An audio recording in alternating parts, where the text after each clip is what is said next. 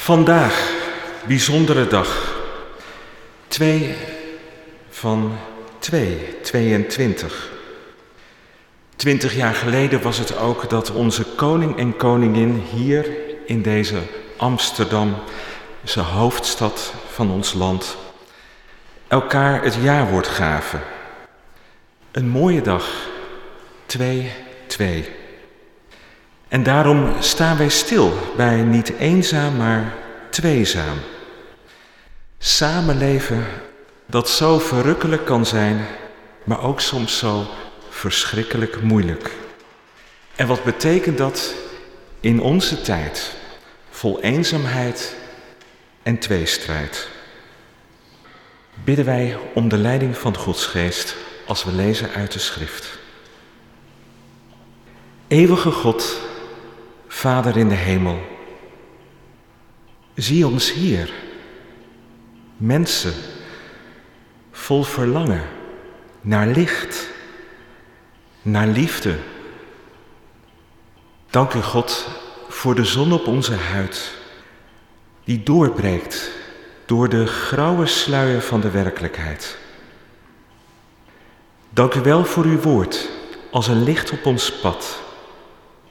En God, help ons te leven samen op weg onder de zon van uw licht, uw goedheid, uw genade. Schenk ons zo uw Heilige Geest. Dat bidden wij in Jezus' naam. Amen. We lezen uit Genesis dat principe beginsel betekent. En daar, eerste hoofdstuk, vers 26 en 27, waar staat: God zei: Laten wij mensen maken die ons evenbeeld zijn, die op ons lijken.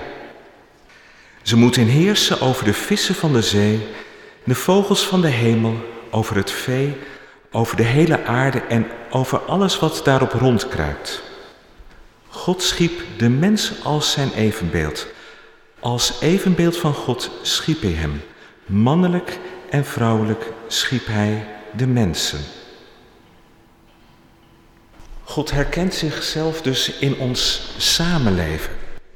Niet de mens alleen is tekenend voor de schepper, maar juist in ons leven met elkaar kent God zich, herkent God zich.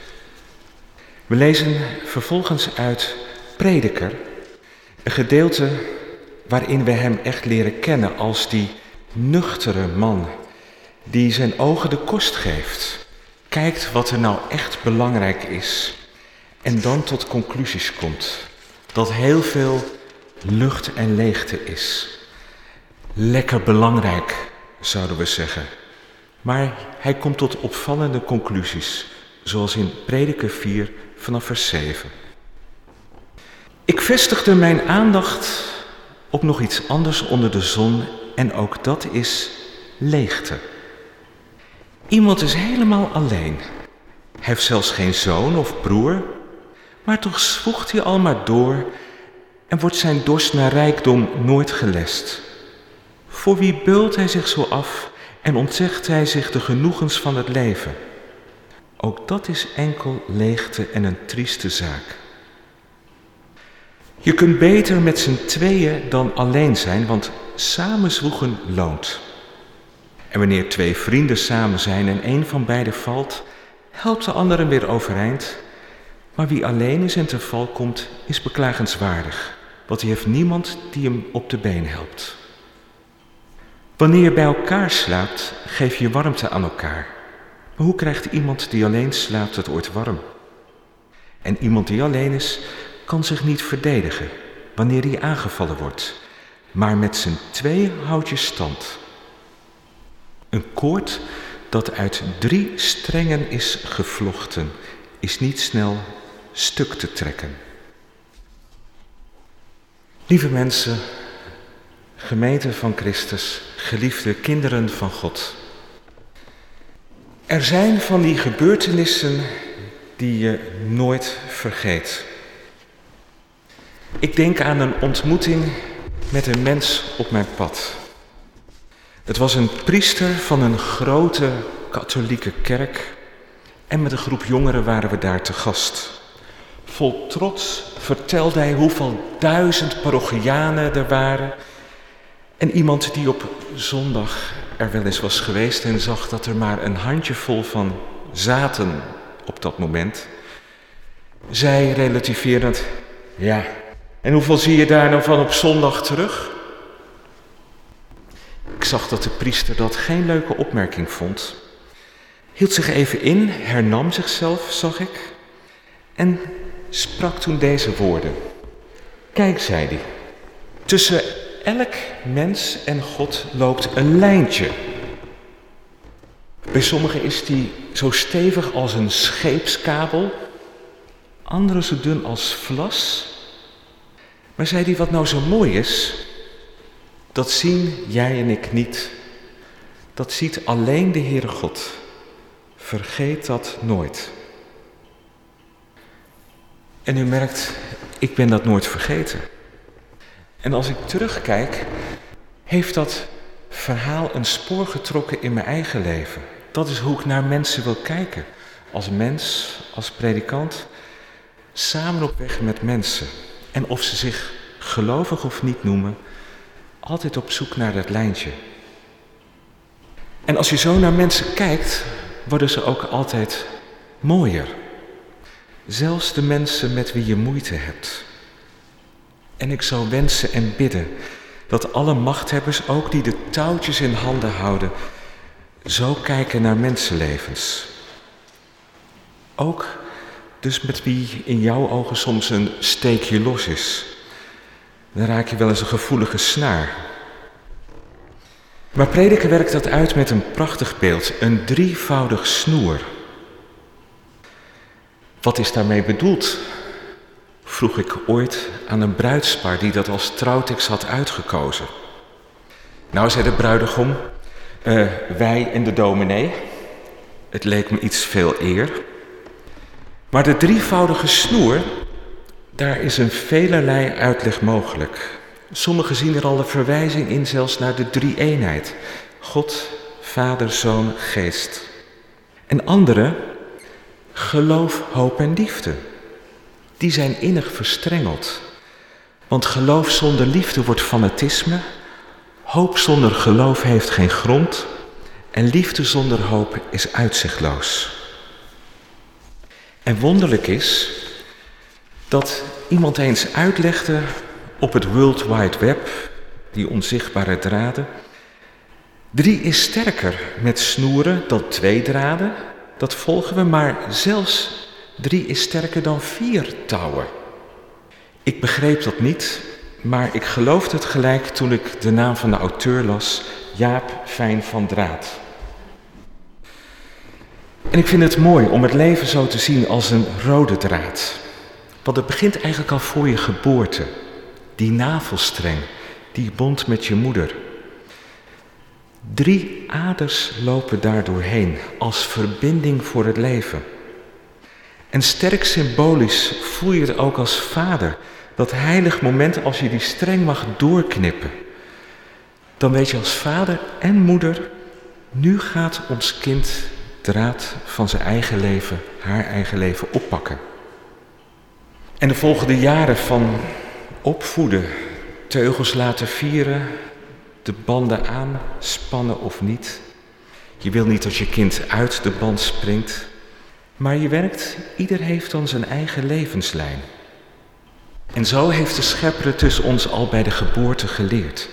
We zijn verbonden met elkaar, maar we hebben ruimte nodig. Wil je krampachtig de touwtjes in handen houden, dan kun je op elkaar afknappen. En dan kom je in de knoop met elkaar of jezelf in onontwarbare kluwen vol getouwtrek. Hoe vind je dan je weg tussen alleen, eenzaam en tweezaam, samen? Wat bent je dan? Is dat liefde, vriendschap, passie? Gaandeweg, terugkijkend op de lijn van je leven, denk ik dat velen herkennen dat het niet die zoektocht naar het geluk zelf is. En welke coach je ook bezoekt of afdaalt in jezelf, juist daar komt het geluk om de hoek kijken, waar je leven van betekenis wordt voor anderen. Niet eenzaam, maar tweezaam. Zoals prediker schrijft, ook samen zoeken loont. Ga maar eens samen verbouwen. Dat is de beste testcase voor elke relatie. In je eentje top je wat af, maar samen kom je verder. En enthousiasme werkt aanstekelijk. En die band tussen mensen houdt niet op bij de dood. Ik voel dat soms als mensen zeggen: Ik voel me zo verbonden met mijn partner. En na haar dood is ze nog zo dichtbij. En ik hoor dat mensen zeggen in het ziekenhuis. Op afstand voel ik hoe de band trekt naar mijn geliefde. En dan gaat het in het leven, denk ik dan, om iets wat Augustinus in de vierde eeuw zo verwoordde. Het is in het geven dat je ontvangt, in het liefhebben dat je bemind wordt en in het loslaten dat je bindt. En lieve mensen, ik denk dat dat het moeilijkste is. Loslaten. Je moet het loslaten, roepen mensen soms als je met iets stopt. Maar soms voelt dat onmogelijk. En zeker als het bijvoorbeeld om je kind gaat. Is toch altijd die band die trekt. Daar kom je toch nooit los van. Niet helemaal. En ik hoor het ook in gesprekken met mensen die zich hebben uit laten schrijven van de kerk. Soms zeggen niet meer te geloven. Maar op vakantie lopen ze de eerste, beste open deur van de kerk binnen. Toch een kaarsje aansteken. Toch dat lijntje naar boven. Of zou je moeten zeggen, God trekt zich, trekt jou naar zich toe. Hij laat immers niet los wat zijn hand begon. En zo is het begonnen. God schiep mensen in meervoud naar zijn beeld en gelijkenis.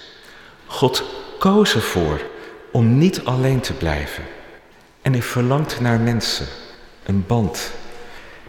Alles wat je aandacht geeft, groeit. Ook in geloof, hoop en liefde.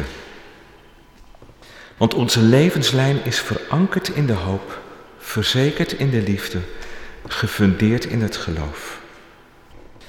En er kan ons leven op een dag aan een zijden draad hangen. En er kan een moment zijn dat het lijntje naar boven voor je gevoel onzichtbaar is. En ouderen zeggen het soms zo, rustig aan, dan breekt het lijntje niet. Prediker zegt het in zijn slothoofdstuk zo, op een dag wordt het zilveren koord weggenomen. Dan gaat de mens naar zijn eeuwig huis en zijn lichaam keert weer naar de aarde. En aan het graf zien we letterlijk de laatste touwen waarmee we elkaar uit handen geven. Zijn we dan zo gevangen in het web van de historie en de tijd? Worden we allemaal uiteindelijk ingekapseld in dat strik van de tijd? Nee, want we bemoedigen elkaar altijd met die woorden dat God niet laat vallen wat Zijn hand begon. En met die God kunnen we een band onderhouden, elke dag, alle dag, alle dag kerk. En zo is het geheim van samenleven gegeven. Iemand zei ooit in een relatie, een vriendschap, je bent me gegeven, ik heb je gevonden, maar ik moet je blijven zoeken. Zo is het tussen mensen en tussen God en mensen. Niet eenzaam, maar tweezaam. En allemaal wonderlijk verbonden met God. En dan is het zo waar. Die som die we als kind al leerden. 1 plus 2 is 3.